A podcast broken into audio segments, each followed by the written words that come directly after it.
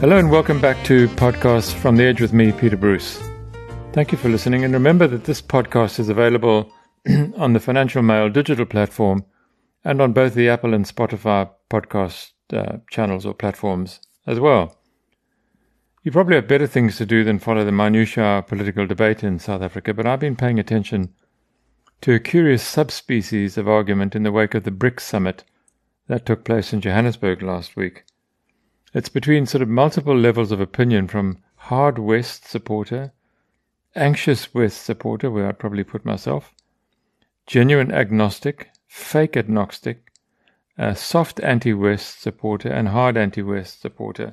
And the argument, which takes the form of newspaper articles and online columns, is about either cheering on or warning about South Africa's growing role in the BRICS, our own increasing closeness uh, or embrace uh, to and of China, our failure to condemn the Russian invasion of Ukraine, and um, in Johannesburg last week under President Cyril Ramaphosa's management, the expansion of the BRICS from five to 11 countries, including Egypt, Saudi Arabia, Iran, and Ethiopia, uh, and Argentina, to give the BRICS a largely unhappy lean away from democracy as the choice form of governance.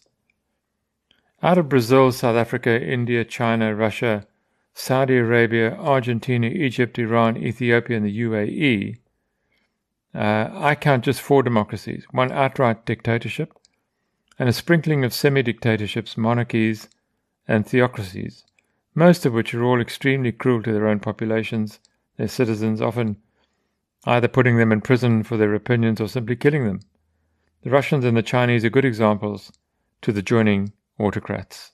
Freedom of speech, it seems, is not of uh, not high on the BRICS to-do list, and it's the sort of menacing and predatory nature of the government's concern that has given rise to the often emotional debate about whether we should care that South Africa is part of this club, or that, on the other hand, we shouldn't worry at all because the chances of BRICS ever amounting to anything remotely resembling a threat to the established world is zero or very small. Equally, the chances of the BRICS ever amounting to be the game changing alliance its members have convinced themselves they are is also vanishingly small. It's partly because there are so many varieties of uh, countries and systems and uh, economies in BRICS as it expands. And the problem, though, uh, with BRICS and maybe not people, you know, the new the new members, uh, I'm sure they know what they think they well, think they know what they're doing. But the BRICS is fundamentally a Russian and Chinese project, probably mainly Chinese now that the Russians have sort of run out of money. And while the queue to join in Johannesburg was long, it is just obvious that the reason for the queue um, were probably different for each country. This is China's reason for paying attention to all the BRICS in the first place. Uh, would be of its own. Would be all. It would be a reason of its own. An experienced China watcher, an author in 2006 of China Shakes the World, the Financial Times, James Kynge wrote last week in the newspaper that quote. The key to China's blueprint is to steady institutionalize its leadership over the developing world by creating, expanding, and funding a raft of China led groupings of countries. There you have it. The aims of this strategy are largely twofold to ensure that a broad swathe of the world remains open to Chinese trade and investment, and to use the voting power of developing countries at the UN and in other forums to project Chinese power and values. And James Kynge more or less knows what he's talking about when he's talking about China, and I'm not going to argue with him. I agree with him. I think what he says just about sums up the BRICS. It's created and funded by the Chinese. The queue last week for membership consisted mainly of countries eager for access to the Chinese market and Chinese funding. For them, there's just no downside to joining.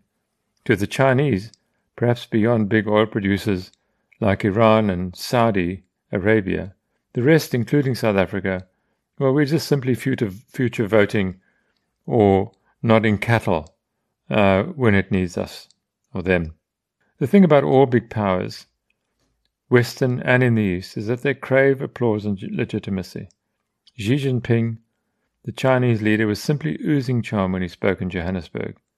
You may remember listening to the speech.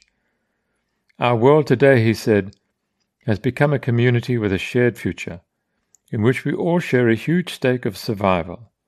What people in various countries long for is definitely not a new Cold War or a small exclusive bloc. What they want is an open, inclusive, clean, and beautiful world that en- enjoys enduring peace, universal security, and common prosperity. Such is the logic of historical advance and the trend of our times. Well, excuse me. This is a guy who has fighter jets in the world's second biggest navy, constantly buzzing and intimidating Taiwan just off the shores of China, which he claims is part of Chinese territory. Just as Vladimir Putin claims the Ukraine for Russia, they simply don't entertain the possibility that the people of Ukraine or the people of Taiwan think differently. This is a guy who has simply occupied vast stretches of the South China Sea in the territorial waters of various other countries, building airfields on and missile positions on a range of remote islands and atolls to which China has no historic claims and has dared the owners to try and take them back. Slowly, the ASEAN countries, ASEAN being the uh, Association of Southeast Asian Nations, are standing up to the Chinese. Indonesia pulled back on a request to join the, the BRICS in Johannesburg. Indonesia, by the way, is just a massive country. We completely underestimate the size and power of it. India, never an uh, easy partner for the Chinese, keeps a close naval eye on the threat, and if anything, India is in the BRICS to make sure the Chinese don't run away with it. The Philippines, rid finally and thankfully of the crude and awful Chinese appeaser Rodrigo Duterte, Duterte, has just appointed a former Foreign Minister, Teddy Locsin, as its special envoy to China amid sharp confrontations recently in past weeks over maritime borders. It was Locsin who um, who famously tweeted in 20, I think it was 2022 or 21, after an earlier confrontation at sea, he, he tweeted, um, China, my friend, how can I politely put it? Let me see. Oh, get the fuck out. He later deleted the tweet, but I doubt the Philippines is going to be the next member of BRICS. In fact, since Transnet appointed a Philippines company, a Filipino company, more than a month ago to manage the port of Durban, there's been nothing but silence. I wonder whether the Chinese haven't suggested, in Cyril's shell like air, that um, possibly the government might want to reconsider that appointment. Who knows? We never get told what's going on anymore. What we do know is that when Xi Jinping wafts on about creating an open, inclusive, clean, and beautiful world, he's simply lying. He wants the world on his own terms, and you can tell by the word clean that he'd already spent way too long in Johannesburg by the time he stood up to speak. Nonetheless, the Financial Times' Kynge reported after the summit that, quote, the move to add Argentina, Egypt, Ethiopia, Iran, Saudi Arabia, and the United Arab Emirates to the five existing members of BRICS Brazil, Russia, India, China, and South Africa creates a grouping of impressive size and influence after decades of Western world dominating global institutions, China is attempting to build a club that, by some measures of economic power, could turn would turn the world upside down. And he ends his report noting that while it might be difficult for China to create a parallel structure to the G7, the Western group of the, the most powerful nations uh, in the West, given the high levels of mistrust between BRICS members that, quote, the expanded group, nevertheless, this is the expanded BRICS group, nevertheless represents the most influential bloc the developing world has ever produced. There is sense that after decades of accepting the West's rules, the era of the global South is dawning, and that feeling may be enough to give it traction. Whether a feeling is enough to give it traction we will just have to wait and see. South Africa, to the extent that it might represent all of the developing world's anxieties and resentments, wants reform at the United Nations, even though two BRICS members, Russia and China, are already able to block or veto any Western initiatives they don't approve of in the Security Council. And as for the global financial architecture, the BRICS New Development Bank still has to show some muscle, some balls. Maybe the Saudis will provide it. They're rich. This is almost certainly one of the reasons they were invited to join, but you'd be hard pressed still to find a single, single brick laid in South Africa that the NDB, the, the BRICS Bank, has funded. It's no rival now, or probably in the next few decades, as the Chinese might like it to be, to challenge the World Bank or the IMF. China's economy is in some trouble, and it cannot fund real money, even it can assuage individual petitioners from the developing world or in BRICS who might want funding for this or that. In light of the NDB's slow progress, it's easy to forget that the IMF, the dark heart of the so called Bretton Woods institution so despised by the BRICS countries or the BRICS founders, the IMF responding with incredible speed and courage to the coronavirus pandemic, so far has injected some $300 billion, $300,000 million into 96 countries to enable them to respond to the pandemic and its consequences. The fact that we are able to continue paying welfare checks here in South Africa to an expanded base after COVID is thanks to the IMF and that 300 billion, part of which we got. And many of the other recipients were in Johannesburg last week, cheering lustily at the complaints about how unfair is the global financing architecture. Of course they were. They'll have to pay the money back. South Africa also scored from this funding. You wouldn't think it to listen to the President of the Republic. The thing about the BRICS is that in order to make a statement, it is going to have to stand for something. And given that the Chinese want to use it to stand up to the G7, it might have to challenge the West on an important issue. And that'll be another test, whatever the issue. People will be waiting for it. Neither Brazil, for instance, nor Saudi Arabia, which are both long-time American allies, would want to confront it but Russia and Iran may, and China.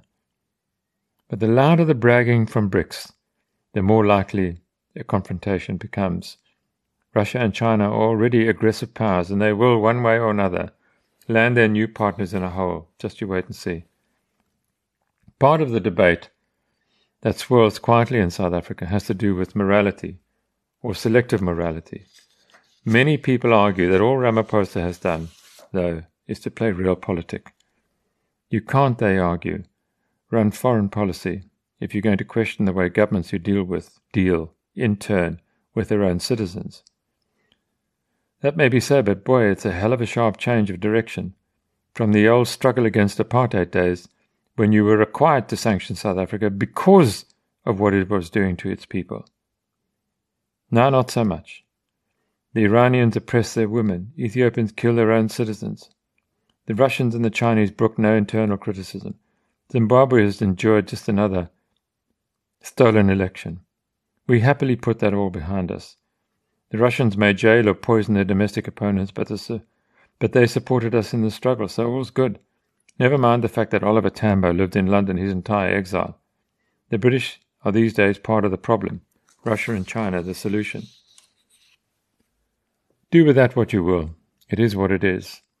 Next year, the non-aligned movement holds its summit in Kampala, Uganda, where, where Yoweri Museveni, president for nearly 40 years, and whose cattle have so inspired and transported Cyril Ramaphosa and got him into trouble um, at his Phala Phala game farm in Limpopo.